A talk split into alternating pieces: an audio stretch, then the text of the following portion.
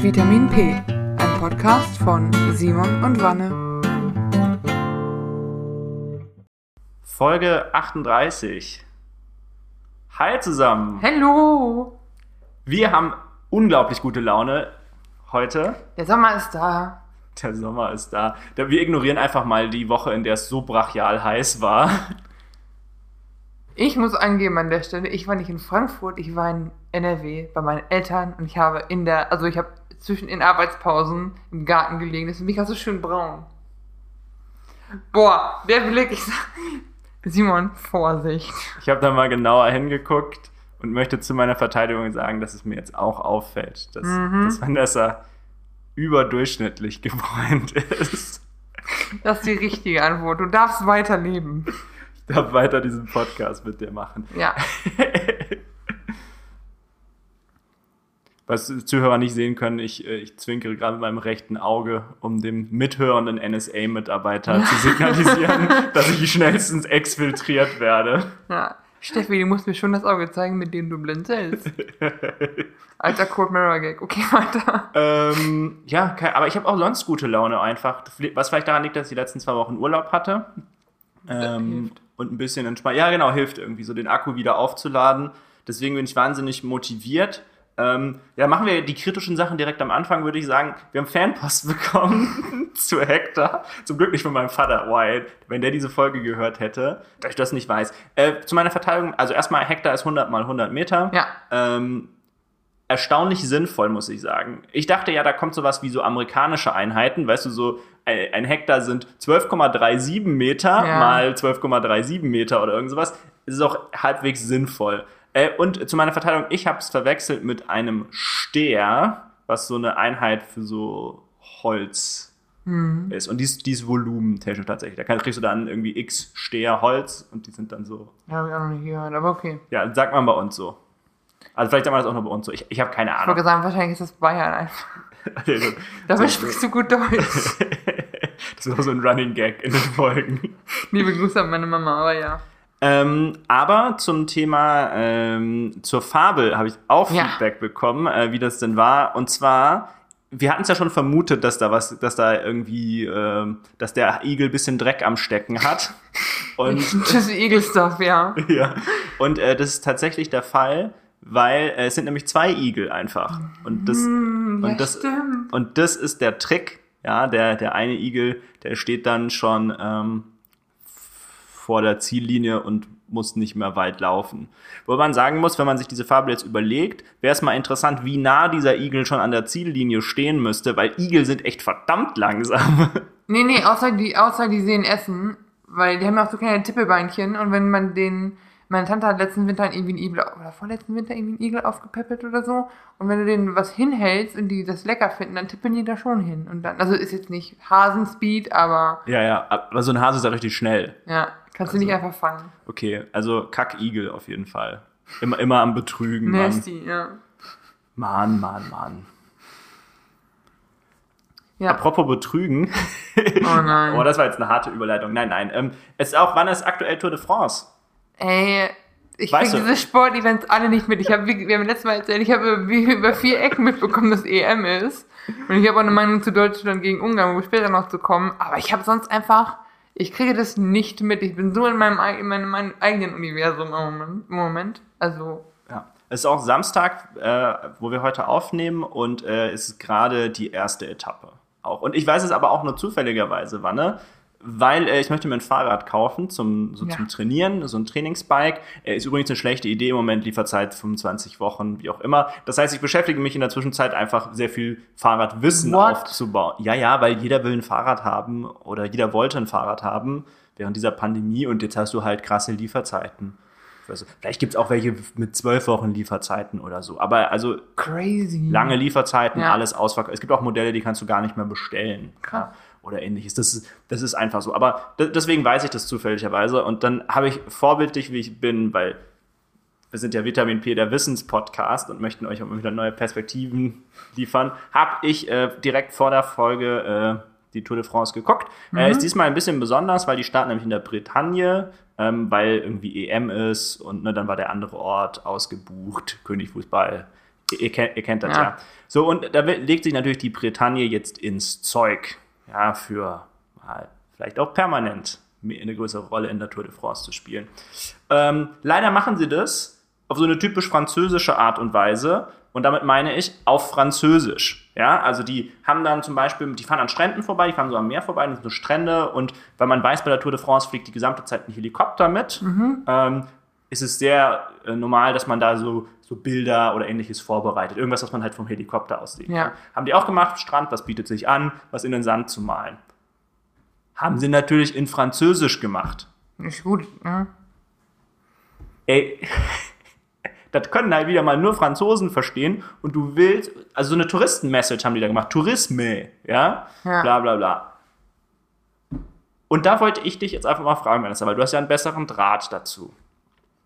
Warum machen die das? Also ich, ne, ich verstehe es ja. Also, du sagst besserer Draht, weil ich zwei Jahre Französisch in der Schule hatte und weil ich Verwandte in Frankreich habe. Das ist so mein. Ja, ist besserer Draht als ich. Und das sind, Ich war, ich war noch nie. das sind Deutsch-Franzosen. Also die sind, weißt du, die, die sind in Baden sozialisiert, zum größten Teil. Ja, aber ich, ich, so, ich, ich war einmal in meinem Leben in Frankreich und das war, weil das Kreuzfahrtschiff da einen Tag gehalten hat. Oh also das ist alles, was ich von Frankreich weiß. Aber Ich war auch schon in Paris. Kultureller Austausch, nee, aber ähm, ich finde es auch krass, was die Franzosen für, eine, für einen Bezug zur eigenen Sprache und der eigenen Kultur haben. Ich war vier Monate in Montreal, da habe ich es verstanden, weil die sich quasi von der Amerikanisierung um sich rum und von dem Englisch so ein bisschen, die wollen halt sich an ihre europäischen Wurzeln erinnern, aber die Franzosen sind ja die europäischen Wurzeln irgendwie die haben ein anderes, ich glaube, die haben einen sehr, sehr anderen Bezug zu sowas wie Nationalstolz und so. Und für die ist Sprache und Kultur halt sehr, sehr wichtig. Ich finde es auch ungeil, wenn du im Restaurant bist in Frankreich und die Leute dich scheiße angucken, wenn du den Englisch redest. Und ich glaube, das ist auch einer der Punkte, warum die Franzosen sich damit nicht sehr beliebt machen.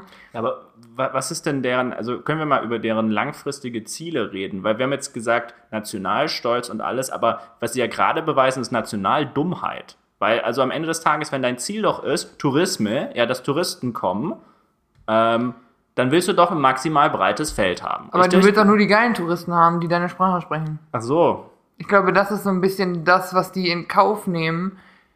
Zum Teil. Aber ich glaube, das ist auch wieder eher so ein Randding. Ich war schon in, äh, in Straßburg, sehr, sehr schön.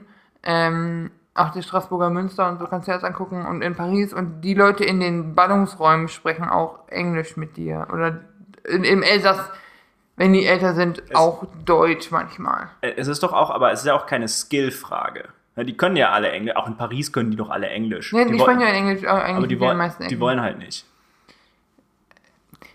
sie wollen, sie wollen mit dir, also sie sprechen, die alle sprechen irgendwann mit dir Englisch. Sie, es ist halt dieses, sie wollen, dass du zumindest den ersten Satz auf Französisch sagst, um bewusst zu machen, ich weiß, ich bin hier in deinem Land und du machst einen Kompromiss, indem du mir Englisch sprichst, aber ich gebe mir Mühe. Wir waren in Paris und ich musste, einer meiner Mitreisenden ist ein dämliches Stück manchmal und er hat sich halt verletzt, hatte, wir brauchen Wund- und Heilsalbe. Und Niklas kann kein Französisch. Und ich ein bisschen. Also war ich in der Apotheke und habe da Wund- und Heilsalbe pantomimisch vorgetanzt. Weil, Ich habe gerade einfach nur ein geiles Kopfkino. wirklich wie so Waldorfschüler, ne? Richtig übel. Hab mich auch entschuldigt, ey, mein Französisch ist kacke, wir müssen ja jetzt gemeinsam durch. Aber die war am Ende auch nett, weil ich mir Mühe gegeben habe, sie, quasi deren, deren Sprache zu sprechen und dann halt gescheitert bin, aber dann kann man immer noch auf Englisch wechseln. Andererseits hatte ich das auch schon, weil es ist jetzt auch schon elf Jahre her, aber ich bin nachtragend. Wir haben in Madrid auf dem Weltjugendtag Pfadfinder aus Frankreich getroffen und das waren richtig, also Pfadfinder sind sowieso das Letzte und dann noch aus Frankreich. und die saßen an einem Nachbartisch und ich bin manchmal, manchmal, manchmal soziale, soziale Momente und gehe so rüber und wollte einfach mit denen reden. Pfadfindern. Ich war ja keine Pfadfinderin, aber ähm, und der guckt mich richtig so von oben nach unten an. English? Wo ich denke, Bastard. So von wegen, dein Französisch ist so schlecht, ich kann nicht immer nett zu dir sein. Wo ich wirklich dachte, so. Ja, aber ganz ehrlich, da, da muss doch, also da, da muss doch jetzt mal der, der, der Darwin vorbeikommen in, in Frankreich und einfach, also Leute, ich, ihr habt es hier zuerst gehört, fahrt nicht mal nach Frankreich. Alter, aber das Irgendwann halt- lernen sie es mal. Du kannst ja auch, du kannst es ja auch nicht auf alle ausweiten. In den Restaurants, wo wir waren, die haben alle Englisch mit dir gesprochen. Ähm, die, die sprechen alle mehrere Sprachen, aber ich, das ist auch bei den Franzosen, glaube ich, so ein Ding, sie empfinden das als einfach so ein Mindeststandard an Höflichkeit. Das mit der Tourismusaufforderung kann ich verstehen, dass das un, äh, ungünstig ist in vielen Fällen, aber ich finde, da, finde es da auch schwierig, so eine große Gener Generalisierung aufzumachen. So alle Franzosen sind so. Doch, von den 10 Minuten Tour de France, die ich jetzt gesehen habe. Nee, aber ohne Scheiß, nicht alle Franzosen tragen Barret und haben Baguette am Arm und, und rauchen und Was trinken nicht? Rotwein. Was nicht? Aber was weiß ist, dass die geilsten Croissants, die ich je gegessen habe, aus Paris kamen. Da gibt's witzigerweise so eine lustige Serie von, äh, von Vice produziert. Da schicken die, ich glaube, wie heißt der Action Bronson oder so, irgend so einen, irgend so Mhm. eine, äh, irgend so einen amerikanischen Rapper, den schicken sie dann mit, zusammen mit so einem Franzosen durch Frankreich. Also nicht durch Frankreich, aber irgendwie so Paris und, Ja. und Umgebung halt. Ähm, dass, dass der dem so ein bisschen das zeigt und dieser Franzose, der hat einfach die perfekte Chance gewittert, um richtig Party zu machen, zwei Wochen lang. Und er lässt sich so wahnsinnig zulaufen. Ja, der ist, also, der ist wirklich so ein, so ein High-Functioning Alcoholic quasi in der Nice. Mitte der Sendung. Und es ist Oh auch Mann. immer so, die fahren da, das ist, die ist extrem unterhaltsam, ja, diese Sendung, weil die fahren dann immer irgendwo hin und dann Ja. trinken sie einfach erstmal irgendwas. Und der hat auch immer was vorbereitet, dieser, dieser Kerl, ja. Aber ja, weiß ich nicht, also das ist halt wie bei den Deutschen. Du hast so dieses klischeehafte äh, Her- Herbert und äh, Monika-Ehepaar mit 60, die irgendwo hinfahren. Oder diese Asozialen auf dem Ballermann, die überall Handtücher hinlegen. So Stereotype hast du halt über Frankreich auch. Und bei Frank die Franzosen haben halt ein bisschen verdientermaßen, aber so dieses snobistische, elitäre Ding damit drin. Ja, aber, aber das ist doch okay. Ich meine, ich finde, es gibt auch einen Unterschied zwischen, du erfüllst ein gewisses Klischee und du schadest dir aktiv. Naja, aber das geht ja oft Hand in Hand. Das ist bei, den, ist bei uns ja auch so. Wir gelten ja, also wir erfüllen ja auch viele der negativen Klischees über uns. Ja, aber pass, pass auf, pass auf, ich, ich, ich mach's mal, ich mach's mal andersrum. Ein Klischee wäre ja zum Beispiel, Deutsche besetzen um 6.30 Uhr die Pools mit ihren Handtüchern. so klasse. Oder, oder Deutsche tragen Sandalen mit Socken. Ja. Oder irgend sowas. Das wären jetzt für mich so, das wären für mich Klischees. Ja, wo es sagt ist, ja, du kannst dich drüber aufregen unter Umständen. Du kannst sagen, immer diese scheiß Deutschen, die mir morgens die Poolliege weg, weg äh, schnabulieren. Das, das kann ich sehr gut verstehen, dass, dass du das ist. Aber du schadest ja nur so ein bisschen deinem Ruf damit und das war es effektiv. Aber diese Tourismus-Dinger, wenn ich das nicht lesen kann, ja, dann komme ich auch nicht dahin. Ja, aber andere Klischees über uns würden sagen, dass wir nicht so gut mit Nicht-Weißen und Nicht-Europäern umgehen hier. Oder Leuten anderer Religionen. Und wenn du nur, äh, weißt du, das ist ja auch eins der Dinge, die uns nachgesagt wird. Und wenn du dann nur so Pegida-Berichte siehst oder so das Tagebuch von Björn Höcke liest, dann Ja, aber, aber, da tun, aber da tun wir doch aktiv was dagegen. Und bei, also, also ich, ich, ich, Ja, würde, äh, ja, okay, ich verstehe, was du ungefähr meinst und die schießen sich halt mit einer Aktion, die denen helfen soll, selber in den Fuß da. Richtig. Okay, ja, den Unterschied sehe ich, ja, fair. Es ist dumm und sie könnten es auch auf Englisch machen. Und wenn ihr das Englische zwei Schriftgrößen kleiner da drunter schreibt, wie, das ist wirklich die Regel in Montreal. Alle Straßenschilder, alles ist Französisch und Englisch, aber Englisch muss immer da drunter stehen und kleiner geschrieben sein. überleg mal, wenn dein Ego so fragil ist, dass du auf so eine Maßnahme Und zurückgreifst. nee, ganz ehrlich, aber auch die ganzen Franco-Kanadier, die du triffst, da sind da sehr empfindlich. Obwohl in Montreal auch jeder Englisch mit dir spricht, weil sie einfach alle Englisch können, weil Kanadas Amtssprache Englisch ist. Und sie sich da ein bisschen mit, wieder nicht drum, drum herumkommen. Aber sie, denen ist das voll wichtig. Mir hat einer von denen, äh, da war so ein einheimischer Student, der mit ein paar anderen so die ähm, ausländischen Auslandssemesterstudenten betreut hat. Sind auch mit uns nach Kuba gefahren, um sich zu besaufen, aber haben auch viel Nützliches so geliefert. nebenbei. haben auch viel Nützliches geliefert. Und für die waren Europäer faszinierend, weil die noch im Kopf haben, so wir haben ja auch französische oder europäische Wurzeln. Ich habe einer erzählte mir, Nick hieß er, äh, er hätte ein Kochbuch von seiner Oma, aber das könnte er nicht kochen, weil alles in Gramm und Milliliter wäre. und er sich jetzt eine Waage und so ein Millilitermaß hat kaufen müssen, um das zu machen. Hm. Ja.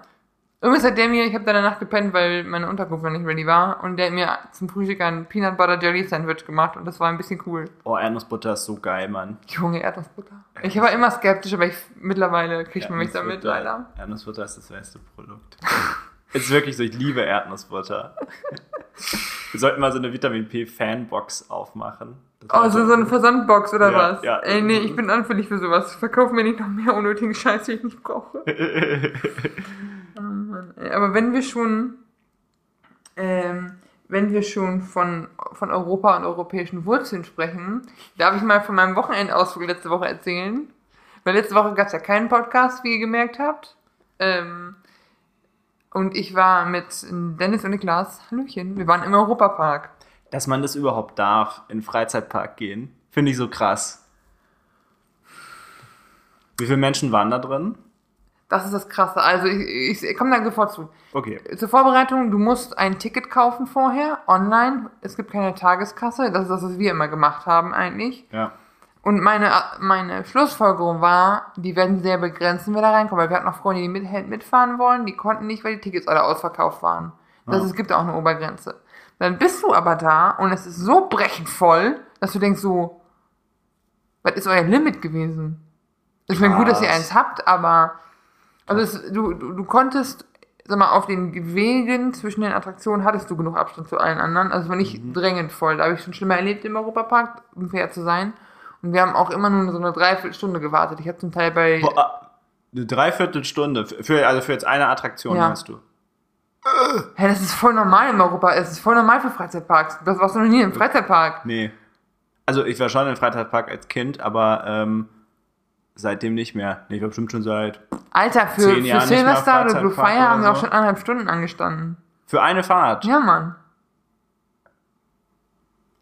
Ich bin ja gerade, also ich habe mich immer gefragt, ob ich das bereuen sollte, aber ich mag so Achterbahnen nicht so, das ist einfach nicht so meins. Gerade wenn die so hochfahren, oh, da wird mir immer so ganz, Ja. so ganz wabelig, das ist das ist irgendwie nichts für mich.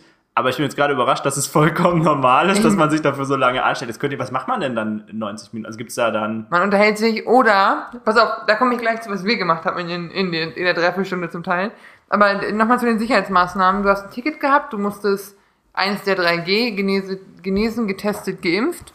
Die 3Gs. Ja, aber du weißt was ich meine? Ich musste gerade nur bei 3G, muss ich an dieses ganze 5G-Gedönse denken. Wir brauchen 5G im ländlichen Raum. Ja, Sorry, mach weiter. ähm, aber genau, ähm, wurde auch kontrolliert vorne und so, du musstest Maske. Die Ansage ist, es ist überall Maskenpflicht. Im ganzen Park. Vor allem in Wartebereichen und auf der Attraktion, also wenn du fährst. Echt? Wie ist, wie ist das denn in Achterbahnfahren, wenn man so eine Maske aufhat? Du, ver- du verschluckst dich an der Maske, weil wenn du, du streist natürlich und dann rutscht die dir immer ins, ins Gesicht, Ja. in, in den Mund und dann war aber ich mal so, äh, steckst du aus und nimmst dafür die Maske ab und dann ziehst du die einmal nach vorne, damit die wieder normal geht. Also kriegt man wirklich wie bei so einem, wie bei so einem Hund, äh, die so eingedrückt, die Schnauze so. Ja. Richtig krass. Äh, Die einzigen Ausnahmen, wo du keine Maske tragen musst, ist in Momenten, wenn du isst, trinkst oder bei manchen auch rauchst. Also wenn du halt den Mund für irgendwas brauchst gerade. Mhm. Oder wenn du anderthalb Meter zum nächsten gewährleisten kannst. Okay, was selten möglich ist quasi. In manchen verlasseneren Ecken war das machbar und manchmal hatten wir sie auch kurz ab, wenn wir in so einer Ecke waren, einfach nur mal Luft, weil du halt mit FFP2-Maske durch die Gegend rennst die ganze Zeit. Äh, oder OP-Maske. Die OP-Maske rutscht natürlich schneller in den Mund als eine FFP2-Maske. Die rutscht einfach nur nach oben. Wir haben auch am Tag, ich glaube, ich habe drei Masken verbraucht, weil du halt irgendwann die durchgeschwitzt hast, weil es 33 Grad war. Ähm, Ja, was, was mich aber gestört hat, ist, dass diese Maskenpflicht beim Anstehen, also ich finde sie am kritischsten beim Anstehen. Die hat noch ah, die, Markierungen Kontro die Kontrolle meinst du jetzt? Oder wie? Oder also, wo es Wie- eingehalten wurde? nee, oder? wo, wo, man es hätte einhalten müssen. Ach so, wo man es hätte Weil einhalten müssen. Kontrolle, ich habe nur einmal jemanden gesehen, der kontrolliert, ob Maske getragen wird und das war bei Silvester. Überall anders gab es halt immer Durchsagen, bitte tragen Sie Maske, dies, das, aber es hat niemand kontrolliert. Auch es gibt auch, wenn du anstehst zum Teil, gibst du Stände auf dem Weg, wo du dir unterwegs, wenn du anstehst, irgendwie ein Eis oder was zu trinken holen kannst, was halt Mhm. smart gemacht ist. Auch die haben die Leute nicht dafür hingewiesen. Da waren so Frankfurter Asoziale vor uns und ja, die hatten alle Eintracht-T-Shirts an. Das waren, die gehören zu uns, das sind unsere Asis. ähm, der, der hatte richtig Kinnwindel, also immer hier die, unterm Kinn die Maske und so. Und dann stand vor uns so ein Hyopai, also wirklich original, so ein richtiger Hyopai, so ein Fotograf mit so einem Stativ und seiner Freundin dabei. Mit Stativ. In die Achterbahn und der war nicht, der war, der, der, der war einfach so ein Hobbyfotograf und hat dann so rumgeturnt und kam dann auch zu nah die ganze Zeit. Bei Silvester waren hinter uns auch so sechs Franzosen, die drängelten, der eine ist andere noch nicht mehr reingelaufen. Und ich habe mir schon überlegt, ich, also ne, mein Französisch, ist, mein Französisch ist nicht so gut. Siehst du aber wieder die Franzosen. Aber verpiss dich, krieg ich noch hin. Und ich dachte so, sagst du mir, dass sich verpissen soll oder provozierst du keinen Ärger? Egal. Ich habe da ins Maul gehalten, aber bei den Fotografen, der saß dann, der, oder der stand vor uns und irgendwann saß, setzte er sich so auf so eine Randbarrikade drauf. Natürlich Maske nicht getragen, hier, genau wie seine Freundin und diese beiden TikTok-Bitches hinter uns mit so langen Fingernägeln, auch keine Maske auf und nur am Handy, reg ich mich schrecklich drüber auf. Und dann sagte er so zu seiner Freundin, oh, ich verstehe überhaupt nicht, warum wir alle geimpft, äh, Maske tragen müssen. Wir sind doch alle geimpft oder getestet oder genesen. Und da konnte ich es mal nicht halten. Wir haben dann auch gesagt so, Entschuldigung, aber es wäre cool, wenn du die Maske tragen würdest. Weil wir immer noch, du kannst immer noch ansteckend sein, auch wenn du genesen bist oder geimpft. Und die Getesteten ist auch noch eine Momentaufnahme und es gibt auch eine Fehlerabweichung. Er guckt mich an. Ich habe jetzt wegen, der, wegen dem einen Prozent oder was? Ja! Weil wir hier 15.000 Leute in diesem Freizeitpark sind, mindestens. Ein Prozent sind 150 Leute. Warte, warte, jetzt musst du mich mit der Mathematik abholen. 15.000 mal. 15.000 Menschen waren in diesem Das war, nein, ich habe ein Jahr gezählt, das war einfach nur, Ach so, ach so, okay. ne? Und wo Niklas mich auch anguckt mit diesem, diskutier nicht mit ihm, lass ihn doch einfach in Ruhe. Nee, ich würde auch mit dem diskutieren. Aber wir haben Masken, wir hatten ja Masken auf, wir waren ja safe. Das war nicht mein Problem. Gr- Größtenteils safe. Und ich Ja. musste ihn, und ich musste ihn, musste ja tendenziell noch eine halbe Stunde hinter, hinter ihm hin, herlaufen und seinen 80er, Jahr, seinen, seinen frühe 2000er Kevin Federline Outfit betrachten. Ich weiß nicht. Also der mich, der mich, kennst du so Leute, die eine Sache falsch machen und dann fühlst du dich von allem, was sie machen, danach auch noch mehr provoziert? Ja, Richtiger Bastard, ey. Entschuldigung, aber ich hab mich so aufgeregt. So, aber warum wundert es mich auch nicht, dass in so einem Freizeitpark ausgerechnet die größten Covidioten rumlaufen? aber ich war immer kein, immer kein, er der erkannt, dass es, dass es Corona gibt. Das ist schon, da mach ich schon Haken innerlich. Weil ich auch von halbwegs normalen Menschen gehört habe, nee, lass mich nicht impfen, ich nehme lieber Globuli. Aber das ist auch was anderes. So. ähm, ich habe mich darüber geärgert, dass ich bei Silvester nicht mitfahren durfte. Weil du machst setzt dich ja rein und die Sitze sind sehr schmal. Und mein Arsch passt da rein mittlerweile, wo ich denke, yay. Und das Ding ging auch runter. Dieses Einraster-Ding zum Festhalten. Aber anscheinend war diese, das war auch so ein Hyopai, dieser Au- Beaufsichtigungstyp, anscheinend nicht weit genug runter. Aber es war ja eingehakt. Und er Ja. meinte, nee, es muss noch ein, zwei runter. Aber ich denke, ja, fick dich, dann passe ich halt auf die Taschen auf. Und irgendwann wird weiter und beobachte aber, die fahren los und so, die sind dann gefahren, war auch alles okay. Und in der Reihe, ich sehe halt, wer danach noch einsteckt, weil die haben immer mehr als einen Waggon im Umlauf. Und da steigt ein Typ ein, der hatte meine Maße, wenn der nicht noch ein bisschen mehr Arschfett hatte als ich, ernsthaft. Und dann hatte der aber einen anderen Betreuer und der sagt zu ihm, sorry, du sitzt ganz am Rand und dafür, dass du am Rand sitzt, geht es nicht weit genug runter. Wenn ihr tauscht, dann darfst du mitfahren. Oh nee. Junge! Ich war kurz vor meine Ohrringe rauszunehmen und ihn zu boxen. Ich war so wütend. Aber ich denke, du Bastard. Okay. Und Ja, aber ich, was, was ist das? Was sagt das denn auch über die Sicherheit des Parks aus, dass es da maximal unterschiedliche Regelungen gibt? Ja, aber du bist halt. Ich weiß es auch nicht. Aber sonst, äh, ne, und das hat mich aufgeregt. Und Niklas meinte, willst du dich nochmal anstellen? Ich denke, nochmal eine Dreiviertelstunde, nur damit ich, nur damit, nee. Auf gar keinen Fall, wir gehen jetzt weiter. Und Dennis, cute wie er ist, meinte noch zu mir, weil ich halt ein bisschen niedergeschlagen war, weil ich eigentlich gerne mitgefahren wäre, guckt mich an und sagt zu mir so, wenn du was machen möchtest, möchtest du was machen, woran du Spaß hast? Du möchtest auf den Plan gucken und entscheiden, wo wir als nächstes hingehen? So wirklich so richtig so PMO-Therapie. Shoutout an der Stelle. Ähm, die wissen, womit die mich kriegen. Also na, danach, und danach waren wir schon bei der besten Attraktion im ganzen Park. Wir waren bei Poseidon. Uh, das klingt nach Wasser. Simon. Du, ich, ne? Bin aber auch ein Historiker heute wieder. Ja, ähm. Aber anders als bei Hades haben wir keinen Boon bekommen, sondern ähm, wir sind Wasserbahn gefahren. Und Poseidon ist Geht das denn mit Maske? Jetzt bin ich mal gespannt. Poseidon ist so ein Misch aus Achterbahn und Wasserbahn. Du fährst erst so ein bisschen Achterbahn und dann rast die halt in so ein Wasserding rein und schippert wie so ein Boot weiter. Ist quasi so eine Amphibien-Wasserachterbahn. Frag mich nicht. Das hat gut funktioniert. Und die Fahrt war auch ganz witzig. Aber das Highlight ist nicht die Fahrt. Das Highlight ist der Steg, den die auf dieses Wasserbecken gebaut haben, der direkt neben der einen, neben dieser Splash Zone ist, wo das Ding ins Wasser ballert. Ah, damit du dich nass machen lassen kannst. Und du musst dafür nicht anstehen und da war auch nicht so viel Du musst los. dafür nicht anstehen. Stell dir mal vor, dafür gibt es eine Schlange.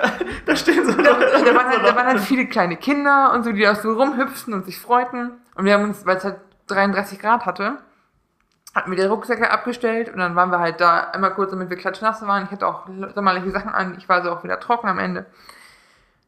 Und dann sind wir gefahren und wir, du wirst außerhalb des Bootes nasser als innerhalb des Bootes, weil du halt diese komplette Flutwelle abkriegst, ne? Und es hat so, so viel Spaß gemacht. Und dann waren wir noch, sind wir noch Blue Fire gefahren, waren in Skandinavien, haben Fischbrötchen gegessen. Also die haben im Europapark sind Dinge nach bestimmten Ecken eingeteilt. Nach Europa halt. Ne? Ja, obwohl es auch Island gibt. Und Island nicht Europa ist. Nee, tatsächlich nicht. Und Blue Fire ist gesponsert von Gazprom und Nord Stream 2, aber das steht in Island und nicht in Russland, weshalb wir uns verlaufen haben. Und ich wollte schon eine E-Mail an den Europapark schreiben, das ist aber nicht korrekt, Leute. Aber ist auch ein. Krass, gesponsert von Gazprom. Ist mir auch erst da aufgefallen. Aber wenn es dir auffällt, dann egal, sind wir noch Achter, Holzachterbahn gefahren. In, als wir dann schon in Russland waren, sind wir nach Euromir gefahren, wo du zum Teil so über die Schiene hinausragst und du auch zum Teil in so einem Waggon sitzt, der sich dreht. Das heißt, du fährst vorwärts und klack und du fährst rückwärts. War nicht gut für meinen Kreislauf. Ähm, dann waren, wir- waren wir uns bei einer Achter Wasserachterbahn angestellt, Atlantica. Äh, da sind wir weggegangen, weil über die Lautsprecher haben die immer so atmosphärischen Sound. Bei Wodan läuft so nordisch anmuten, Wikingermusik und so. Und bei Atlantica lief die ganze Zeit nur ein Sound in Schleife und das ist dieses sehr generische Delfingeräusch. Oh nein. Und das hat uns aggressiv gemacht, da sind wir gegangen. Aber das könnte natürlich auch mal eine Strategie sein, um die Schlangenzeiten zu verkürzen. Ja, aber wir hatten zum Beispiel bei, bei, dieser, bei dieser russischen Achterbahn sind wir, mussten wir nur 10 Minuten anstehen, das ging voll. Ähm, aber es hat sehr, sehr viel Spaß gemacht. Ich bin, ich habe, bei Wodan habe ich, bei dieser Achterbahn haben wir uns so einen Sonnenbrand geholt, weil da nichts überschattet ist und so. Aber es hat sehr viel Spaß gemacht und wir waren dann am Ende, hatten wir glaube ich auch gleich einen Sonnenklatsch und sind irgendwie haben uns verlaufen und waren wieder bei Poseidon und haben eine halbe Stunde im Wechsel einer immer auf die Sachen aufgepasst und dann die anderen beiden, hui, zwischen den Kindern, wie so, wie so Spackos in der Poseidon-Dute. Leute, die mir auf Insta folgen, werden die Bilder gesehen haben. Ich war wirklich, ich habe, ähm, okay, Details, aber die meisten BHs, die wir anhaben, sind so ein bisschen, sind so ein bisschen gefüttert, wo so ein Pad drin ist. Und ich war so nass, ich konnte meinen BH ausbringen, wenn ich ihn anhatte. Also wirklich so Tropf. Ich habe meine Schuhe in der Hand ausgezogen, also aus, habe die wirklich ausgeschüttet. Ach, die habt ihr auch angelassen, die Schuhe. Nach zweimal ist es aufgefallen, dass es vielleicht dumm ist, haben sie dann in die Sonne gestellt und die Söckchen auf so einen Stein gelegt. Und dann sind wir, sind wir so barfuß rumgehüpft. Wirklich, Ihr habt äh, quasi euren inneren Fünfjährigen wiedergefunden. wir standen da auch zwischen so Kindern und haben uns da gegens- gegenseitig auch so Tipps gegeben, wie Kinder sich Tipps geben. So, boah, du musst doch auch noch mit dem Arm und dem Gesicht so raus. Und das war so Banane. Und ich hatte halt, weil ich halt durchgeplant bin, hatte ich halt Wechselsachen mit, die anderen Jungs nicht. Deswegen mussten wir die Sitze von Niklas Auto auslegen mit Handtüchern und was wir so hatten, damit kein Chlor an die Sitze kommt. Also es war. Ich war fix und fertig, als ich abends um halb zehn zu Hause war. Und ich war richtig am Arsch an einem Tag und müde. Aber es hat sich so, so, so, so, so gelohnt. Wir hatten so viel Spaß und es war toll. Das Einzige, was mich ärgert hat, sind manche Also, man muss sagen, 75% der Leute haben Maske getragen. Es gab halt immer so ein paar Idioten, die es nicht gemacht haben. Hm. Und wir haben uns auch am Ende, man hat sich immer wieder darüber aufgeregt, aber versucht dann davon wegzukommen und so. Aber es war geil, ich kann es empfehlen. Nächster Ausflug wird, wird Phantasialand. Wir wissen noch nicht wann. Und wir wollen auch nochmal nach Landgraf Skifahren. Aber Ja, oh, ich will, ey, diese Saison, wenn das wieder geht, ich will so viel Ski fahren. Also ich muss gar keine Skihalle, sondern so richtig auf dem Berg. ja, Oh, ich habe so Lust. Hoffentlich wird das was. ich drücke dir die Daumen. Ich habe ja auch Freunde, die, die sagten, sie wollen unbedingt Festival-Saison dieses Jahr haben, aber das ist ja auch für den Arsch. Also Wacken wird nicht, Wacken ist abgesagt dieses Jahr, wenn ich mich nicht irre. Ja, aber ich kann mir halt Skifahren auch viel eher vorstellen als Festivalsaison, ne? Weil das sind noch mal ein paar Monate hin. Ja, die Wahrscheinlichkeit, dass der Großteil Europa geimpft ist, ist viel höher. Und auch sonst, Skifahren sehe ich nur Gondel als, jetzt sage ich mal, Risiko. Also Skilifte sehe ich so als großes Risiko. Und Après-Ski. Und, und da, Après-Ski werde ich nicht machen. Also das, würd, das würde ich, das würde ich davon, äh, würde ich davon aus, auslösen. Also, ich weißt würde du, es von der also- Inzidenz abhängig machen, aber ja. Genau, ja, okay, von der Inzidenz abhängig machen. Aber ich, ich persönlich, für mich, ich müsste nicht zum Après-Ski. Das, das, ist der, das ist der Teil. Ich kenne dich, ja. Ja, aber das ist der Teil, den ich, auf den ich verzichten könnte. Der macht mir zwar sehr viel Spaß, aber wenn, wenn die Regel wäre, wenn du kein Après-Ski machst, darfst du Ski fahren, würde ich 100% immer unterschreiben. Ja, und das Ding ist auch, ähm, Après-Ski kannst du halt noch zu Hause simulieren. Wenn du mit einer Gruppe fährst, kannst du dir Lumumba machen und Bier dahinter schütten und dabei Musik hören. Also, weißt du? Ähm, darf ich da noch mal ein Thema einschieben, was wir eigentlich, glaube ich, beim letzten Mal überspringen mussten, bei Après-Ski-Songs und deutschen Schlagern? Oh ja. Es gibt, ich bin, pass auf, ich bin ja zugezogen. Ich bin ja quasi Wirtschaftsflüchtling aus NRW nach, nach Hessen gezogen. Ich finde geil, dass du den Begriff Wirtschaftsflüchtling benutzt. Bei uns gab's nichts. So, wir, wir, wir haben hier drüben nichts, Entschuldigung. Ähm, aber es gibt diesen Quellkartoffel- und Dub-Dub-Song, den, äh, der auch mit deutlich hessischem Akzent, also der ist hier aus der Region. Quellkartoffeln sind, wie ich verstanden habe, einfach, was der Rest Deutschland Pellkartoffeln nennt oder gekochte Kartoffeln und ist so Kräuterquark, so Dip. Ja. Und in dem Song, der ist eigentlich relativ Banane. Äh, da geht's halt, in der ersten Strophe geht's um einen Typen, der so bei feinen Pinkeln zu Hause ist. Es gibt Sekt und Kaviar, aber er will einfach nur anständiges Essen. Quellkartoffeln und Dub-Dub, Erbsensuppe und Wurst. Ist ja was, was man mitgegrölt. In der dritten Strophe geht's dann um eine fette Frau, die in der Kur, auf Kur, in der Kur ist und nur, nur Gemüse kriegt und auch was Anständiges will. Finde ich, also als Spokesperson für alle fetten Frauen da draußen, ich fühle mich dadurch nicht getriggert. Was mich aber abfuckt, ist die zweite Strophe die unnötig rassistisch ist einfach. Und nicht überarbeitet wird. Das ist das, was, das ist das, was Weil genau, es gibt ja auch auf, es gibt ja auch auf Spotify. Warum ist da noch nichts gemacht? Weil erstmal, sie sagen das N-Wort. Und dann beim Endkönig waren wir zu Gast und es gibt Hundesteak und Katzenschnitzel und so. Ich denke, Alter! Das ist so dieses. Findest du den Teil auch schlimm? Mit dem, mit dem Hunde, Weil es glaube, halt so, es halt so stereotypes, ja, ich finde sehr stereotyp und kacke gemacht einfach. Also, sie müssten das nicht machen, es bringt dem Song ja nichts. Und es ist so dieses, die, Naja, die, ich glaube, es, die, die, in Afrika leben die alle noch in Hütten und essen halt Hunde und Katzen. Das ist halt so ein 80er Jahre Bild. Ich weiß nicht, ich, ich finde den Teil schwierig, aber mich stört das N-Wort mehr. Ja, okay. Ja, ich weiß nicht, ich finde es äh, ich find's irgendwie nicht so, nicht so, also den Hunden- und Katzenteil irgendwie nicht so schlimm, weil ähm, irgendwie, also ja, das bedient halt so Klischees, es soll ja irgendwie so Klischees für exotisches Essen bedienen in dem Fall. Das ist ja so ein Theme äh, in dem gesamten Ja. Song, also auch der ersten und zweiten Strophe. Und ich finde, es ist jetzt kein Klischee, das ich in dem Sinne als besonders schlimm empfinden würde. Also ich hätte das auch damit gar nicht assoziiert, so direkt. Also ich hätte das nichts mit was Negativem direkt assoziiert. Also ich meine, in, in China essen die ja auch Hunde und Katzen. Ähm, Ja, es stößt mir nur so auf, ich bin ja auch keine Expertin für Rassismus. Also wenn, wenn jemand zuhört, der, der davon betroffen ist, bitte mir, was ihr davon haltet. Ich will auch keinem jetzt so, ich habe jetzt auch keinen White Savior-Komplex, dass ich Leuten erklären soll, will, was rassistisch ist und was nicht. Aber wir können uns darauf einigen, dass das N-Wort uncool ist in dem Moment. ja, und total, und total unnötig. Ja. Total unnötig. Es braucht braucht äh, überhaupt nicht. Ja. Hm. Das ist halt, das, das ärgert mich immer, deswegen ist das leider auch auf meiner, deswegen singe ich die zweite Strophe auch demonstrativ nie mit. Ja, und man kann halt auch, ich finde, das macht auch den Song in der Öffentlichkeit zu hören schwerer.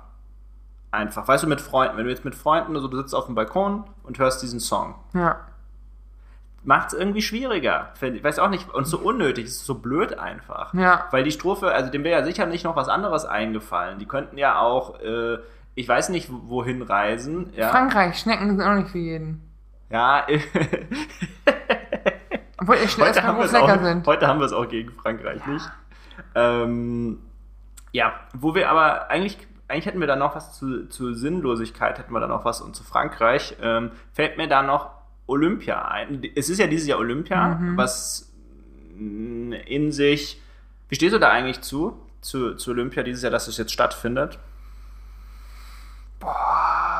Zwischen, und es ist Tokio? Ja, Okay. Ich habe schon mal das Land richtig geraten. Tokio ist eine Stadt. ja, weil es ist Japan. Achso, ja. Also ich habe das, Gast, okay, okay. ich hab das Gastgeberland richtig in Erinnerung. Aber ich wusste, also es ist schon eröffnet, ich habe keine Ahnung. Nein, nein, nein, nein. Die sind jetzt, äh, irgendwann fangen die jetzt an. Ich kann dir aber auch nicht genau sagen, wann. Ähm, aber die finden halt statt. Und Mhm. ich finde es so schwierig, weil ich irgendwie beide Seiten gut verstehen kann. Weil auf der einen Seite hast du halt diese Athle Es wurde ja schon nach hinten verschoben, das hätte ja letztes Jahr sein sollen. Wurde jetzt auf dieses Jahr Genau. verschoben.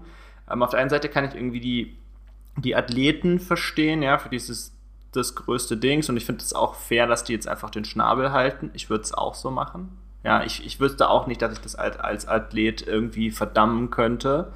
Die Spiele, die halt nur alle vier Jahre sind. Ja, auch. und wo du auch dein Leben lang drauf trainierst und eventuell schon zu alt dann für bist, wenn das nicht, wenn das jetzt verschoben wird. Ja, und, und die sollten auch nicht darüber richten, quasi, Ja. die, die Athleten. Also ich finde auch, es ist immer so sinnlos, wenn die dazu gefragt werden. Das ist so, so wie damals, als die, als die ähm, hier Jürgen Klopp gefragt haben, also Fußballtrainer, äh, wie, er, wie er denn jetzt die Pandemie sieht.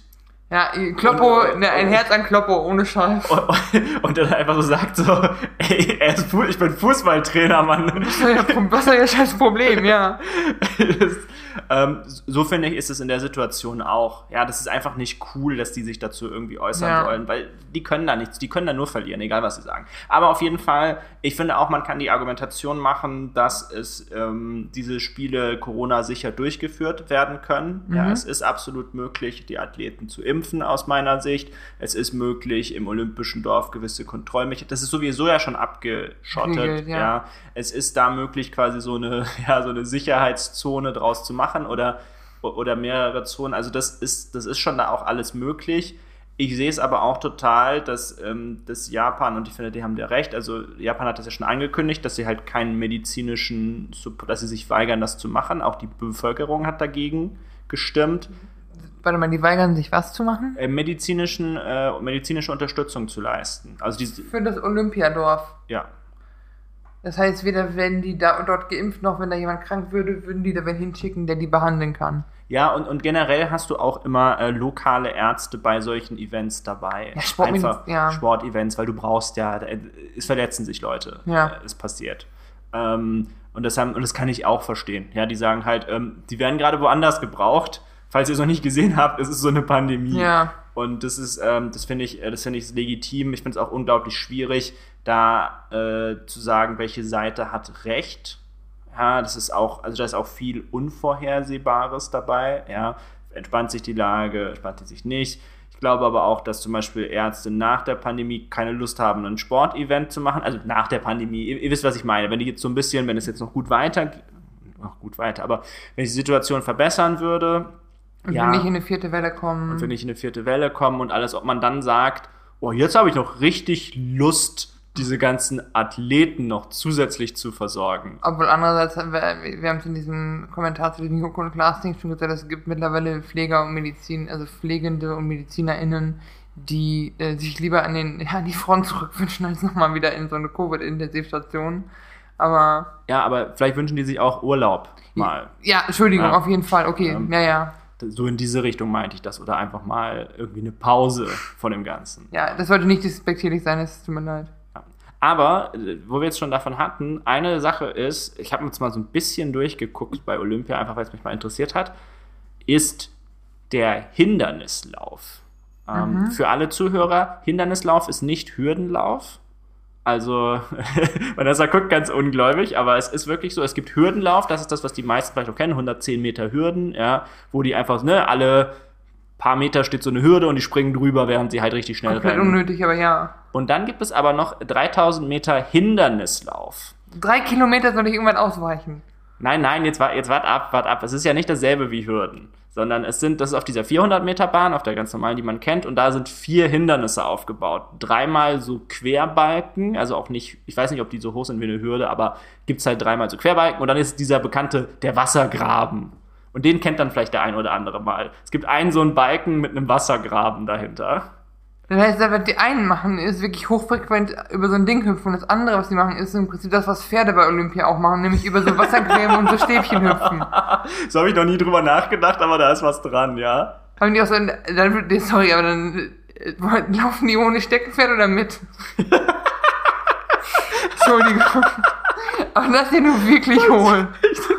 Ich, ich, saß genauso da wie du und ich dachte so, was ist das denn? Vor allem auch, vor allem auch, wie crazy das gemacht hat, sie mit diesem Wassergraben, ja, da stürzen auch permanent Leute. Das ist einfach nur dumm, ja. Das, Leichtathletik ist schon ein Sport, bei dem man sich unglaublich leicht verletzen kann. Lass mal so einen Wassergraben dazwischen reinsetzen. So, und dann dachte ich schon, was ist das denn? Und was ist das denn, wenn nicht irgendwas, wo du so deine, deine drittklassigen Athleten platzieren kannst? Weißt du, so für die, ähm, was ist denn die Distanz? Für die 5000 Meter hat's nicht gereicht. Ja, so in diese Richtung. Für die 1500 hat's auch nicht gereicht. Hier, ähm, 3000 Hindernis. 3000 Hindernis. Das ist so, weißt du, das ist so, das ist so, so eine Nischensportart quasi. Nehmen so, die auch Quereinsteiger?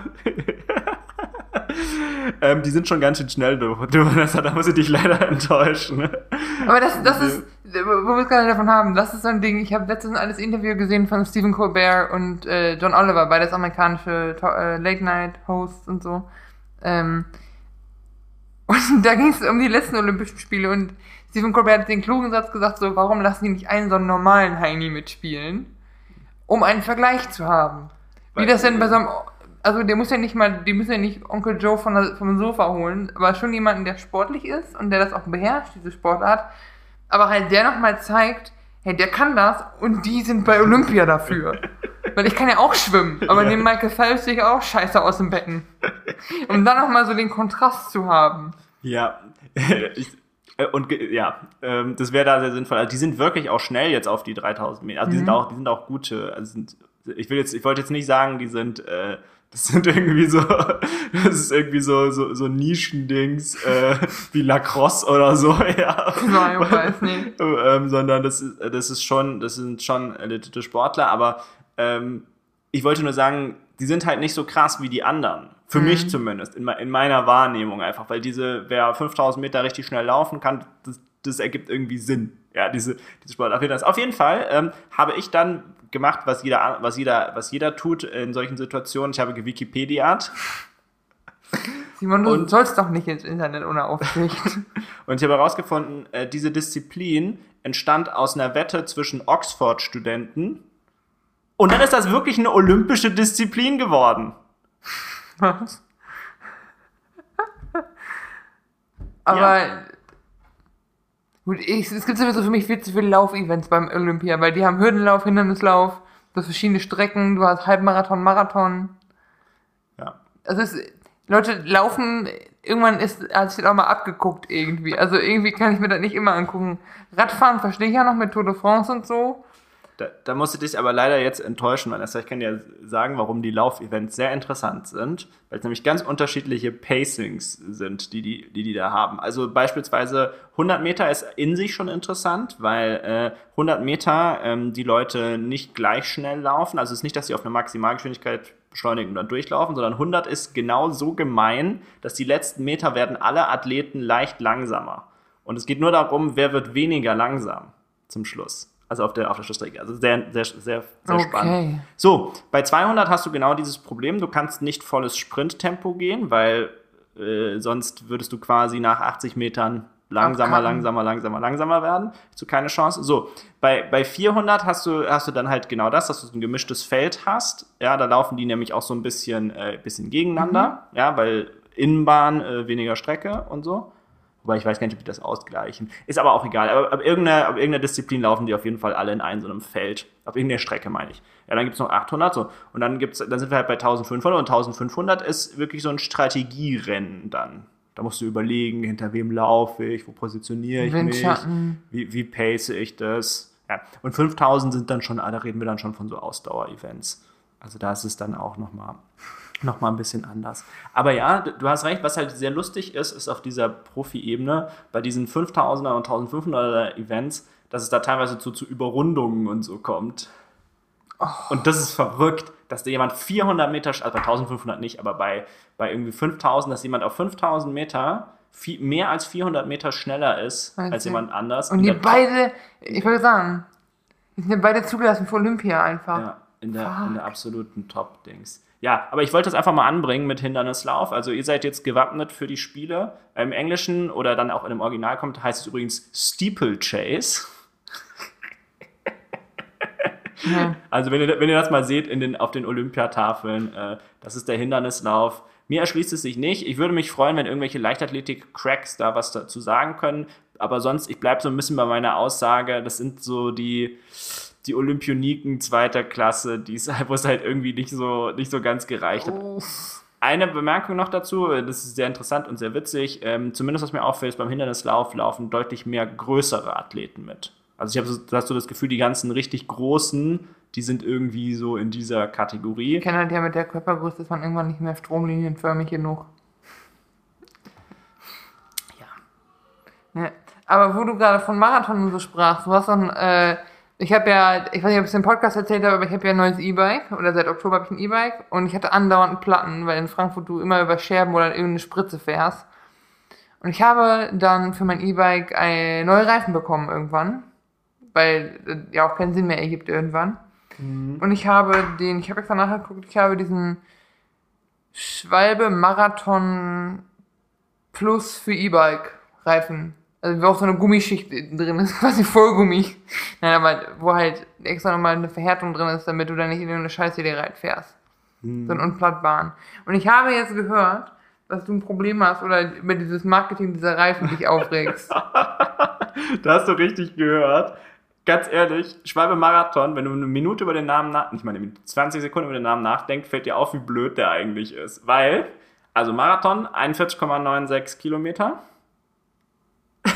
Das ist ja nix. Also auf dem Rad ist halt nicht viel, ne?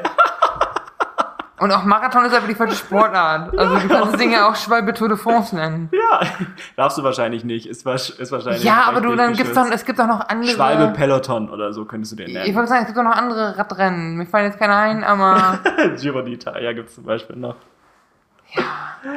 Gibt's nicht auch eine Tour d'Europe, also für Europa? Ich weiß es nicht. Ich habe keine Ahnung, aber äh, auf jeden Fall ist es ein wahnsinnig schlecht gewählter Name, wenn man mal so ein bisschen drüber nachdenkt. Aber er ist Deutschlands beliebtester Fahrradreifen tatsächlich.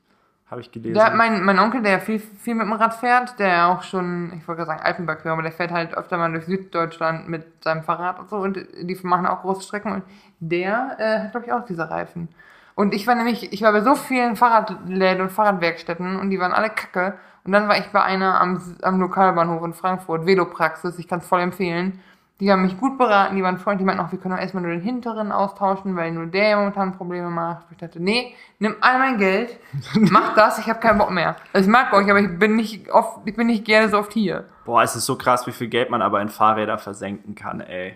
Ja, und wie viel Scheißwerkstätten du einfach hast. Wo die Leute auch unfähig sind manchmal oder auch unfreundlich.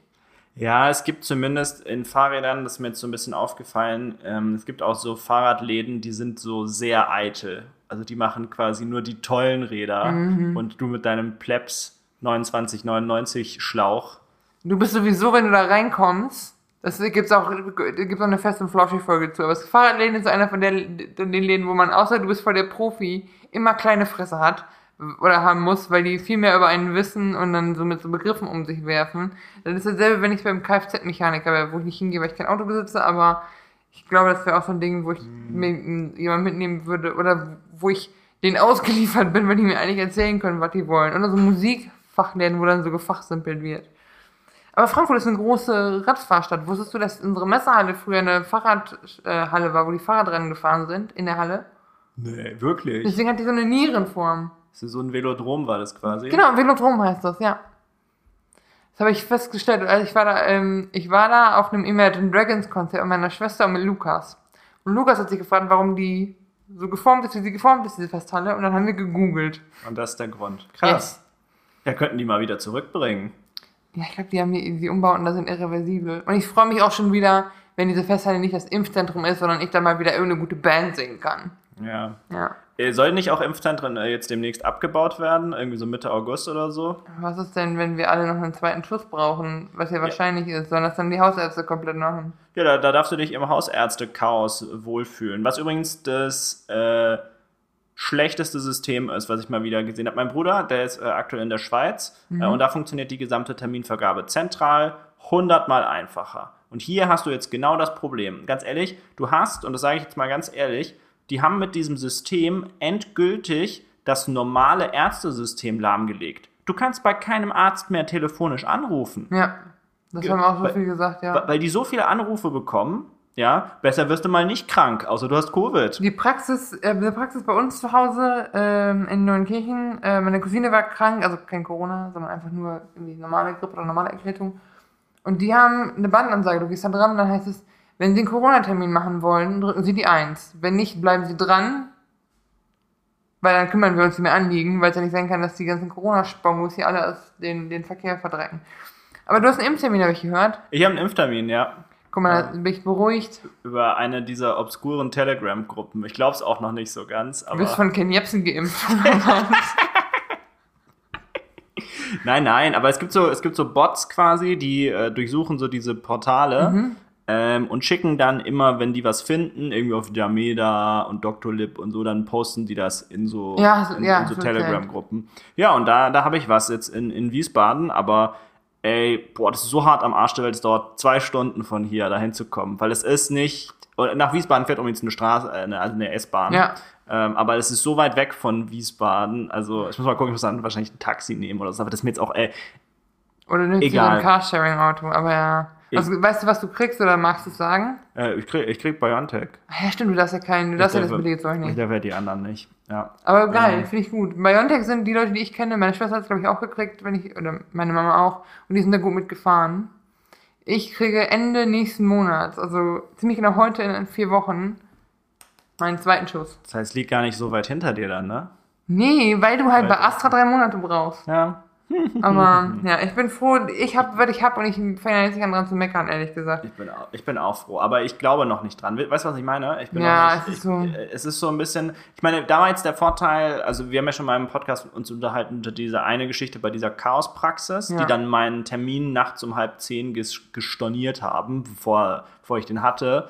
Ähm, da scheint es jetzt nicht so zu sein, weil es ist so ein Online-System und ich habe eine Terminbestätigung und ich glaube, da arbeiten keine Menschen mehr. Zum Glück. Termine ist übrigens was, das sollten nicht mehr Menschen organisieren. Sorry für alle Sprechstundenhelfer. Die haben auch andere Sachen zu Die tun. haben auch noch andere Sachen zu tun, aber Termine ist einfach was, das sollten nicht mehr Menschen machen. Vor allem will ich auch nicht bei euch anrufen für einen Termin. Ich, ich bin zu socially awkward dafür. Ich will einfach online den Termin machen. Danke. Aber wo wir gerade, ich hätte eben von Frankfurt in der Festhalle gesprochen. Ich muss mal wieder ein flammendes Plädoyer für diese Stadt halten. Simon. Erstmal, ich hasse das, wenn Leute sagen, Frankfurt ist hässlich. Du bist hässlich. Frankfurt, In richtig bester Frankfurt-Manier. das ist nicht so. Du hast mich, du hast meine Stadt beleidigt, ich beleidige dich. Frankfurt, Brudi, 069. Das ist halt, nein, aber ähm, ich mag Frankfurt und ich wohne hier seit acht Jahren. Ja, acht Jahren. Und äh, ich habe einen historischen Fakt. Und zwar, pass auf, ähm, wir wissen, dass Deutschland mal geteilt war. Ja, Und die, die, mei Berlin? die meisten wissen das in Deutschland. Und Berlin kam nicht in Frage als Hauptstadt, weil Berlin ist ja Zone.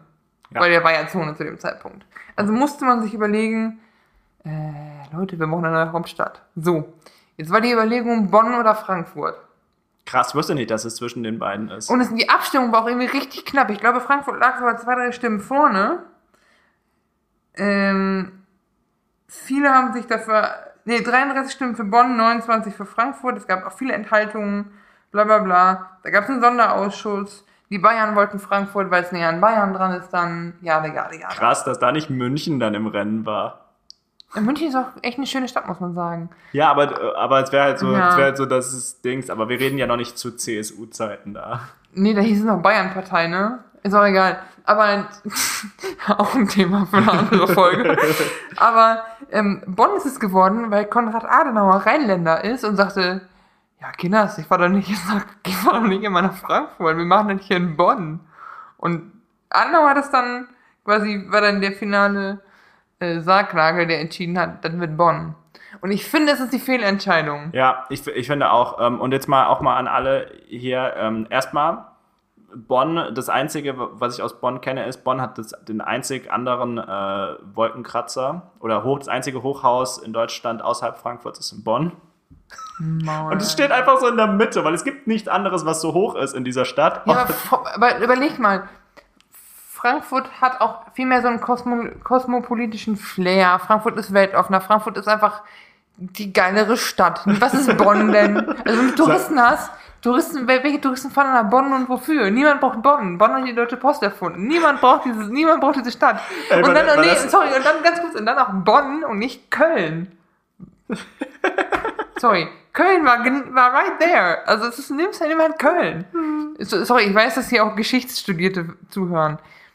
Korrigiert mich, wenn ich mich irre, aber was kann Bonn? Bonn kann nix. Wofür? Und Frankfurt hat auch, nee, ganz kurz, Frankfurt hat auch einfach deutsche, deutsche Geschichte. 19, 1849 war hier das, die erste Parlamentsversammlung in der Paulskirche. Das ist so viel geiler hier.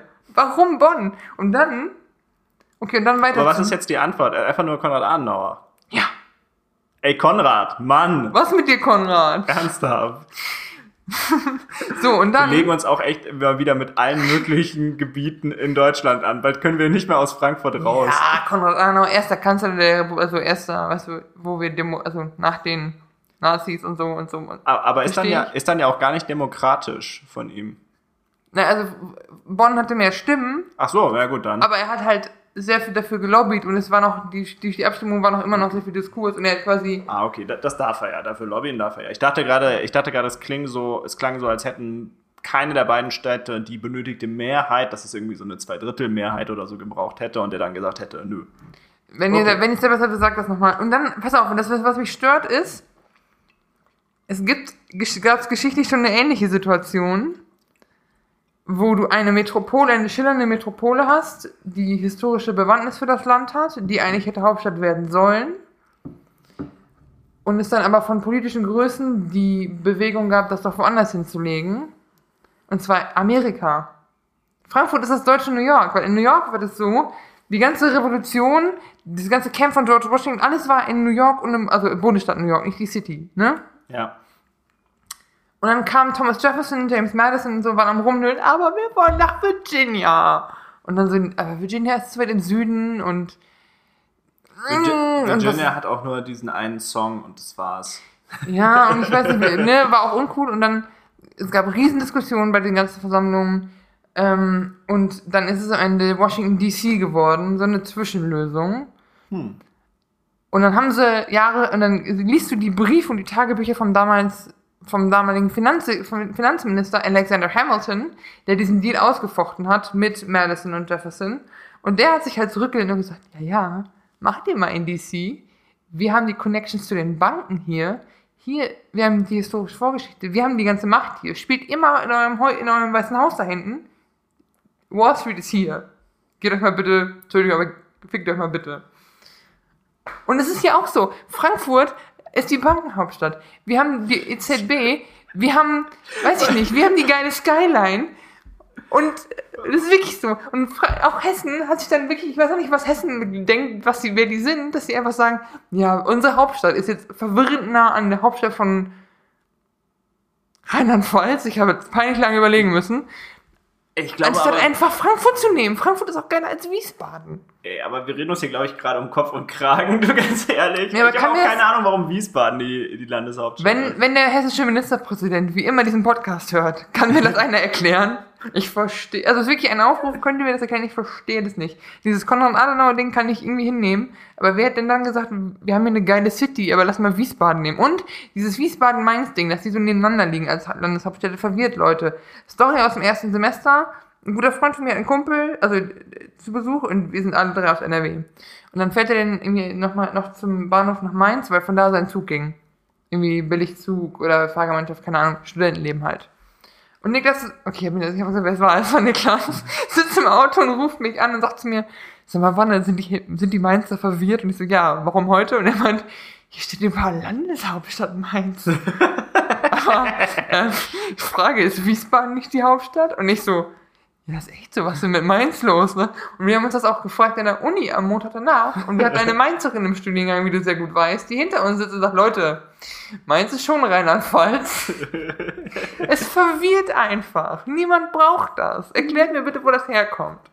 Das war meine Bitte. Aber sag mal ganz kurz, äh, wenn wir gerade dabei sind, was für eine Bedeutung hat das überhaupt, wenn du Hauptstadt eines Bundeslandes bist? Also was bringt dir das? Bist du für die ganze Stadt? Du bist einfach, das ist wie Klassensprecher sein. Du bist einfach der Klassensprecher in, den, in, in, in, der, in der Orga. Ja, das ist doch so. Das einzig Beschissene, was die hätten machen können nach Wiesbaden, ist Offenbach. Vielleicht war den Frankfurt einfach zu nah an Offenbach, ich weiß es nicht. Aber wenn, wenn es da jemand besser weiß als ich, sagt Bescheid. Das muss irgend so ein historisches Ding sein, also anders kann ich es mir auch nicht erklären. Ja, aber, ich komme ähm, da auch nicht hinter. Es tut mir leid. Aber ja, wir, äh, wir randalieren für Frankfurt. Apropos Randalieren und Frankfurt. Mein letztes Thema, mein vorletztes vom Filmtipp für heute, Simon.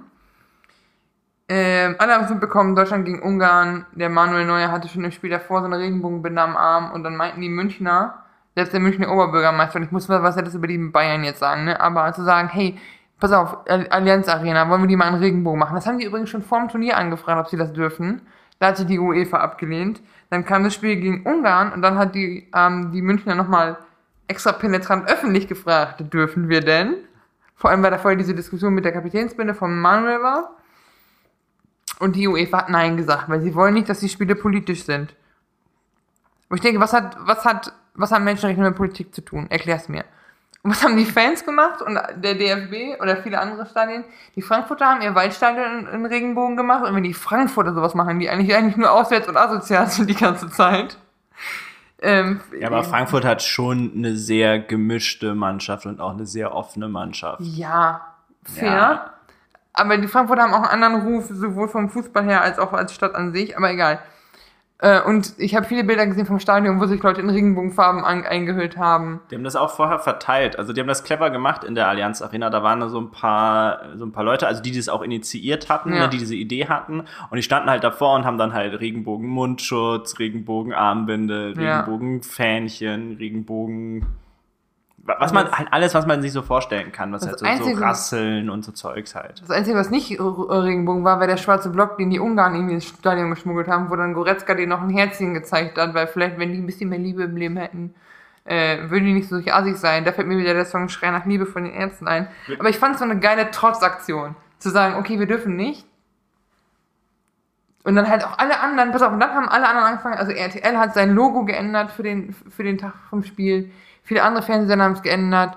Du hast im Juni noch mehr Regenbogenfarben, als du im Juni sowieso hast. Und auch viele Twitter-Bilder wurden auf Regenbogen geändert. Und dann hat die UEFA ihr Bild auf Regenbogen geändert. und, wurde dann, Okay, das wusste ich nicht. und wurde dann auf Twitter so, ey Leute, wir protestieren gerade gegen euch mit Regenbogen. Ach so, ja. Aber wir sind ja auch für Vielfalt. Ich denke, ja, aber, ja. Ist auch, ist Mega auch lächerlich einfach. Entschuldigung. Krass, das wusste ich nicht. Ich wusste noch, dass die irgendwie dann so eine, so eine Windradturbine neben der Allianz Arena Regenbogenfarben angedingst haben und Geil. so. Also die waren da schon kreativ und am Ende des Tages aber, und das ist das Witzige doch an der Gesamtgeschichte, es ist doch jetzt viel größer geworden, als sich der, der, der, der sich das ursprünglich überlegt hat, ähm, gedacht Ja. hat. Aber, und jetzt kommen wir zu einer spannenden Frage, Vanessa. Ähm, wir haben jetzt ja ganz viel äh, irgendwie über, über, über das, auch Politik und ähnliches äh, geschätzt. Denkst du, Viktor Orban als Privatperson, ja, wir reden jetzt nicht von Viktor Orban als Diktator, der ist Diktator, sorry, ähm, wir reden nicht davon, sondern wir reden über ihn als Privatperson. Ja. Viktor Orban sitzt auf, auf seiner Ranch, trinkt, trinkt eine Cola. Ja? Denkst du, der hat was gegen Homosexuelle? Ich glaube, der ist davor angenommen, ja. Also ich glaube nicht, dass er, dass er jetzt, was ich nicht, so krass ist wie viele Erzkonservative in seinem Land. Ich glaube, er ist da noch unter den Homophoben noch so ein, noch eher gemäßigt und ich glaube, der ist noch nicht so religiös, aber er weiß es halt gut zu nutzen. Ja. Und es ist eine Gruppe, für die er keine Empathie hat und die er für seine Zwecke halt nutzt. nutzt. Richtig. Also er ist homophob auf jeden Fall. Aber er ist jetzt keiner von diesen bibelschwingenden verbrennt sie Leuten. Ich bin mir gar nicht sicher, ob er sogar, äh, ob er wirklich so richtig homophob ist. Aber ja, ich, ich finde, es ist ein politisches Mittel. Aber es ist, es ist mir, also es ist mir als Betroffener ja scheißegal, ob er homophob ist, weil er das, oder ob er sich homophob äußert und homophob handelt, weil er das in sich glaubt. Oder nur, also wenn du, wenn du das missbrauchst, um in eine Machtposition zu kommen, bist du homophob. Ob du das tief in deinem Inneren glaubst oder nur missbrauchst. Aber ja, ja, aber für die Frage war war es jetzt ja. Ja. nicht relevant. Also meine Frage ist ja, wie tickt, wie tickt er als Der ist als ja auch, der war ja auch nicht im Spiel dabei, der ist abgereist wegen dem Regenbogen-Ding. Und der hat hinterher noch gesagt, er hätte ja nichts gegen Homosexuelle, er würde die ja sogar noch verteidigen wollen. Und ich denke, sehe ich nicht. Weiß ich nicht. Viktor, Viktor, bitte noch mal kurz zur, zum, zum Seminar. Viktor und Wladimir nochmal zum, zum Diktat. Zum Kontinenz, Konti, Kontinent. Kontenance? Kontinence? Ja. Zum Ja. Kontinence-Seminar, bitte. Was ein schwieriges Wort. Französisch halt. Ekelhaft, ja. Und, aber es hat sich jetzt auch ein, ein ähm, deutsche Meisterschaft äh, Hockey-Teamspieler geoutet, weil er sagte, das ist doch kacke, dass wir im Fußball immer noch, oder generell im Profisport immer noch so ein, so ein, so ein, ja, dass ja keiner sich outen kann, weil du Angst um deine Karriere haben musst. Der Hitzelsberger hat sich ja geoutet vor ein paar Jahren. Aber das war nach seiner Karriere, Genau. ne? Warum, warum geht das nicht? Und dann hast du halt, gut, dann hast du halt auch noch so Idioten wie Jens Lehmann, der ins Mikrofon blökt, so, ja, man duscht ja auch zusammen, ich würde mich da ja auch seltsam bei fühlen. Wo ich denke, Echt? Maul. Hat, hat er das gesagt? Ja, ist schon ein paar Jahre her, aber Maul, Junge. Dein, deine schrumpelige Banane. Echt, wirklich. wirklich. Direkt. Oh Mann. ey. Nee! Ich werde dabei. Weißt du, ich find's scheiße. Ich kenne wirklich Leute, die unter Homophobie gelitten haben oder immer noch leiden. Und das macht mich wütend, wenn Leute dann so. Auch so, ja, aber da muss man ja auch eine Meinung, muss man auch, auch andere Meinungen zulassen. Alter, das schadet effektiv Leuten. Fick dich einfach. Du hast keine. Homophob ist das falsche Wort. Du hast keine Angst, du bist einfach nur Scheiße im Gehirn. Entschuldigung, aber da werde ich wütend bei. Lass uns über ein anderes Thema reden, wo ich mich nicht so drüber aufrege, Simon. Und lass uns zum Wannes Filmtipp kommen, weil der ist was für die Seele. Nee, ich will dir aber noch was anderes Lustiges äh, vorher erzählen. Okay, entschuldige. eigentlich. Hau rein. Ähm, weil ich war nämlich neulich im Restaurant Oh und nein. habe die wahrscheinlich schlechteste IT der Welt gesehen. Deswegen, ich habe es auch in unseren Shownotes habe ich es gar nicht äh, IT-Fail, sondern EDV-Fail genannt. Für mich ist immer EDV so das, das untere, das, weißt du, das untere der beiden Wörter. EDV ist das, Be das Behördenwort für IT, ja? Ja, es, aber das, weißt du, es hat da automatisch eine negative Konnotation mittlerweile. Also, weißt du, wenn ich von einem EDV-Problem spreche, dann will ich damit sagen, die sind noch nicht mal so weit, dass man von einem IT-Problem sprechen kann. Ja? ja. aber auf jeden Fall, das war fast so der Fall. Also da geht es im Restaurant ähm, und da konnte man witzigerweise online, äh, online äh, buchen, ja, was, was ja eigentlich schon mal ein Riesenfortschritt ist. Ja. Aber es war so furchtbar, dass ich die trotzdem in die EDV-Kategorie stelle. Warum? Warum war es so furchtbar? Man gab da all seine Daten an und dann wollte man auf Abschicken klicken und dann sagt es so, geht nicht. Sie müssen folgenden Haken setzen bei folgendem Feld. Da setzt du den Haken und der Haken ist, hiermit stimme ich zu, dass Sie mir Marketing-E-Mails zuschicken. Für eine Buchung. Ey, wenn ich Anwalt wäre, ich hätte direkt abgemahnt. Fick dich. Ja, das Also- geht also- halt gar nicht. Also da darfst, darfst, du halt, darfst du halt gar nicht. Noch dazu, dass es unglaublich dumm ist, weil ähm, ne, du verkraust dir doch damit nur Kunden. ja. Ja. Und ich brauche doch keinen Rest, ich brauche doch keinen Newsletter von so, einem von so einer Burgerbutze, ey. Nee, echt Freunde, nicht. ganz ehrlich, was soll das denn? Alter. Wenn die mir auch eines schreiben, dann kriegen die richtig was, äh, kriegen die richtig was zurück als Mail. Aber zu, zurück jetzt zum Thema, weil da hört es ja noch überhaupt nicht auf. Nein. Dann schicke ich, da, dann, dann drückst du auf Absenden und dann schicken sie dir so eine Mail im Sinne von, Ihr Antrag ist eingegangen, bla bla bla, ähm, bitte warten Sie, äh, wir schicken Ihnen in Kürze eine Bestätigung, irgend sowas, ja. Kommt keine. Zwei Tage lang kommt keine Bestätigung. Rufe ich am Tag dann an und sag so, ey, ich, ich habe ich hab online gemacht, was ist, was ist denn jetzt damit los? Und sie, und sie sagt so, ah ja, wenn Sie online machen, ist das automatisch drin, da bekommen Sie keine Bestätigungsmail. Und ich so, aber ich habe hier eine Mail bekommen, die mir sagt, bitte warten Sie auf eine Bestätigungsmail. ja, nee, das ist automatisch drin. Ihr, Ihr Termin ist bestätigt. Ey, das kannst du dir nicht ausdenken. Das, das, also das, das das ist komplett unfähig. D- Das gibt's doch gar nicht. Und ich, da da kann man auch, und das ist immer das Krasse, eigentlich, wir haben es ja, wir haben es jetzt als EDV-Fail bezeichnet.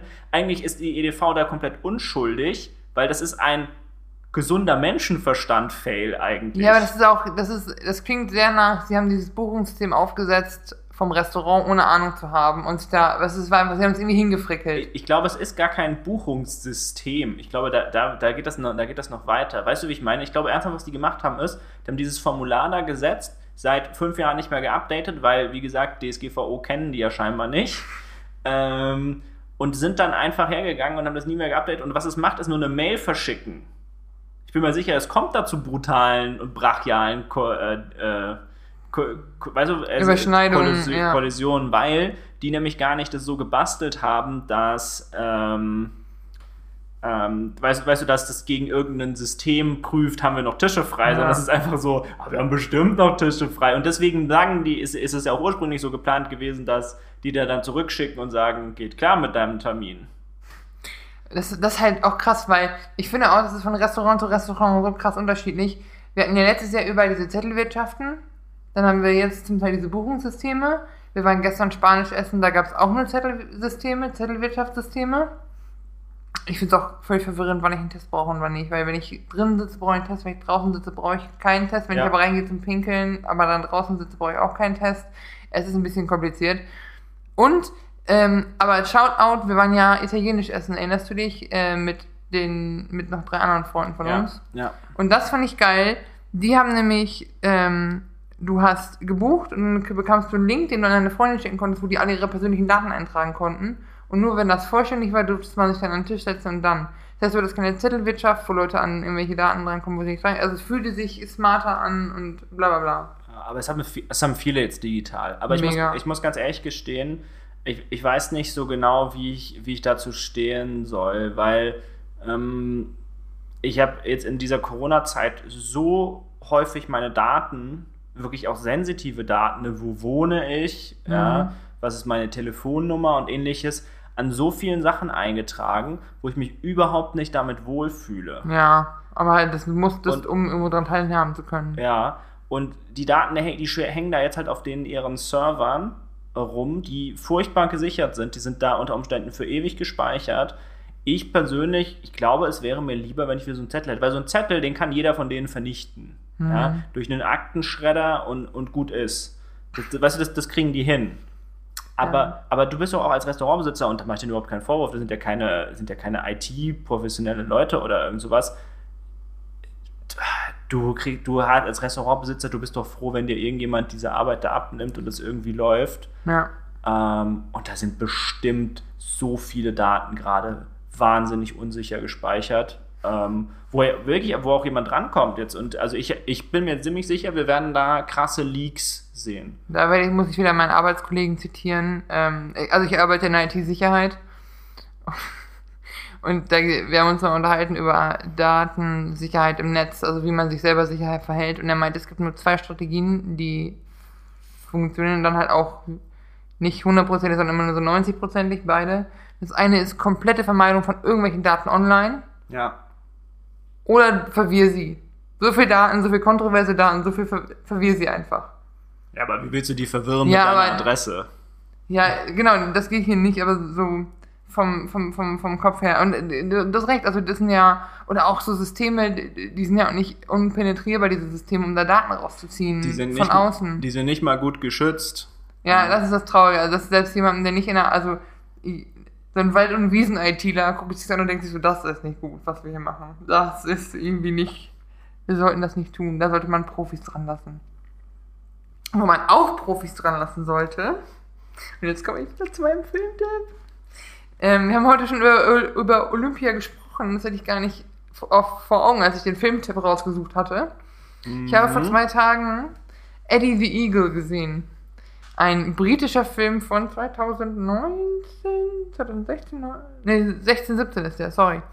Ähm, in den Hauptrollen Hugh Jackman, Taron Egerton und Iris Berben.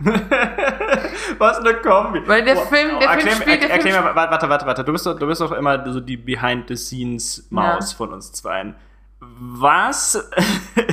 Wie hängen Hugh Jackman und Iris Berben zusammen? Außer, dass die in derselben Altersrange sind. Sind die überhaupt in derselben Altersrange? Ich glaube, Iris Berben ist ein Mühe älter. Aber Hugh Jackman ist auch irgendwie 50 oder Ja, ja, der, der ist älter, als man denkt. immer. Ja, weil er noch, weil er der fucking Wolverine ist und nicht alt, alt hat. Aber das, nee, das Ding ist, also bei Eddie the Eagle geht's um Michael Edwards, den britischen, einen britischen Olympioniken. Die Briten hatten In, in welcher Disziplin? äh, Skisprung, Das auch olympisch? äh, Winterspiele. Ach ja, ja, ja, stimmt, klar, stimmt, es ist auch der Olympische Winterspiele. Ja. Das Ding ist, er war auch, er wollte eigentlich in den Abfahrtskikader, ist er nicht reingekommen, weil er halt keine elitäre Ausbildung hatte, dass er ein sehr elitäres Unterfangen ist und so. Dann, eigentlich wollte er wollte schon als Kind zu den Olympischen Spielen, ist dann aber irgendwie auf Winterolympiade gekommen, hat dann Skifahren gelernt, bla bla bla. Und dann ist er nicht in den Kader gekommen, weil er halt auch so ein bisschen, er ist nicht ein bisschen doof, aber der wirkt halt auch mal so ein bisschen unbeholfen. Er ist halt einfach so ein Heini von der Straße, im Prinzip. So. Und er ist dann irgendwie durch Zufall auf Skispringen gekommen. Im Alter von 25, 24. Und dann hat er gesagt, so, jetzt mit den, ich habe noch ein paar, paar Pfund hier rumliegen. ich fahre jetzt nach Garmisch und versuche da mein Glück und versuche da irgendwie mir das Skispringen selber beizubringen. Skifahren kann ich ja. und da kommt halt Iris Berben ins Spiel, weil sie halt die Besitzerin von einem der Lokale da spielt.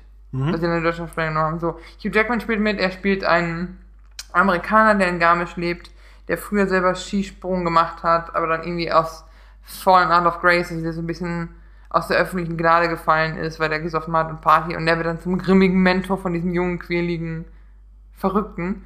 Und das ist eine echte historische Figur. Also meine Mama hat erzählt, dass die auch schon über den gelacht haben bei Olympischen Spielen in den 80ern war das. Und der ist da angetreten.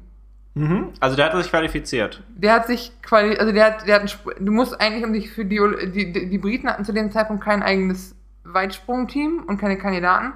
Also weil die Mindestanforderung, du musst einfach nur einen Sprung absolvieren und den dokumentiert haben und dann. Mhm, dann hat er das gemacht und dann wollten die ihn aber nicht und dann haben gesagt, nee, nee, nee, die muss mindestens 61 Meter weit springen. Und dann hat er halt weiter trainiert, bis er das gesprungen ist, kurz vorher. Und das war auch ein Testsprung, den echten Sprung hat er da verkackt, aber da die Deutschen so alles aufschreiben, weil das dokumentiert und zählte damit und durfte dazu Olympia. Und war da auch so ein bisschen so die Lachnummer, weil er halt auch nicht gut war. Also er hat es mhm. halt geschafft und so. Und hat dann äh, hat sich auch fast mehr, äh, zum Teil sehr schwer verletzt, weil der halt auch Anfänger ist. Mhm. Und normalerweise fängst du als Kind an und so. Und am Ende springt er diese 70 Meter und er ist einfach nur froh, dass er es geschafft hat und dass er mitspielen darf. Und das ist so eine ansteckende Freude. Und Taron Edgerton spielt das so gut. Ich habe eh so ein Ding für Taron Edgerton. Und es ist so ein viel gut Motivationsfilm und dann gibt's auch, weiß nicht, es gibt halt auch so ein paar so Kalendersprüche, so ein bisschen so solange du denn, du kannst nicht mehr machen als dein Bestes geben und so, solange du dein Bestes gegeben hast und das weißt, sei einfach zufrieden mit deiner Leistung. Also so, mhm. ich, und es ist so ein, es ist auch manchmal ein bisschen irre, also ein bisschen, äh, wack, der Film, weil so, dann kommen so Sachen, die einfach keinen Sinn ergeben und das ist so überstilisiert und so ein bisschen lustig gemacht und so. Aber solide 7 von 10. Okay, aber der war einfach nur, damit ich es verstanden habe, der, der war so, dabei.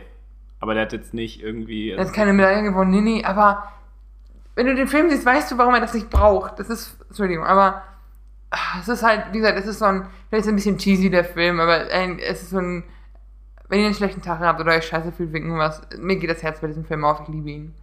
Und er ist süß gemacht und weiß ich nicht, ja.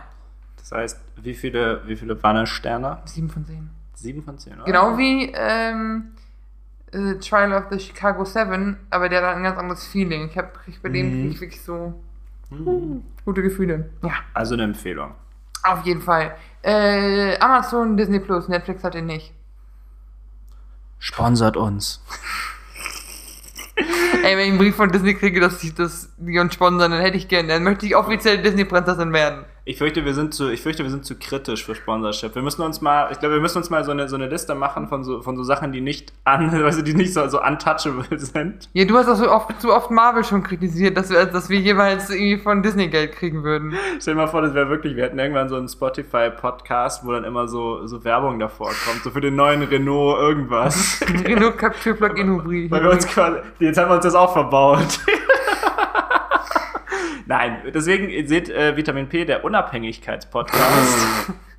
wir, wir, ziehen einfach über alles her. Ähm, nein, ähm, Spaß beiseite. Ja, es gab halt einfach, ich weiß nicht, das sind so in letzter Zeit, vielleicht ist es unsere besondere Beobachtungsgabe, ja, passieren irgendwie viele, viele skurrile Dinge. Vielleicht und sind wir einfach zu lange eingesperrt zu Hause und sind deshalb so ein bisschen äh, in die Misantropenschiene abgerutscht, aber ja. Aber ich freue mich echt über jeden neuen Zuhörer. Wenn ihr diesen Podcast also heute zum ersten Mal gehört habt, sagt mir mal, wie verwirrt ihr seid. Ich glaub, Auf einer Skala von 1 bis 10. Wir sind so ein bisschen viel am Anfang, glaube ich. Aber ich freue mich über jeden, der mir schreibt, äh, Feedback zum Podcast gibt oder oder. Ja.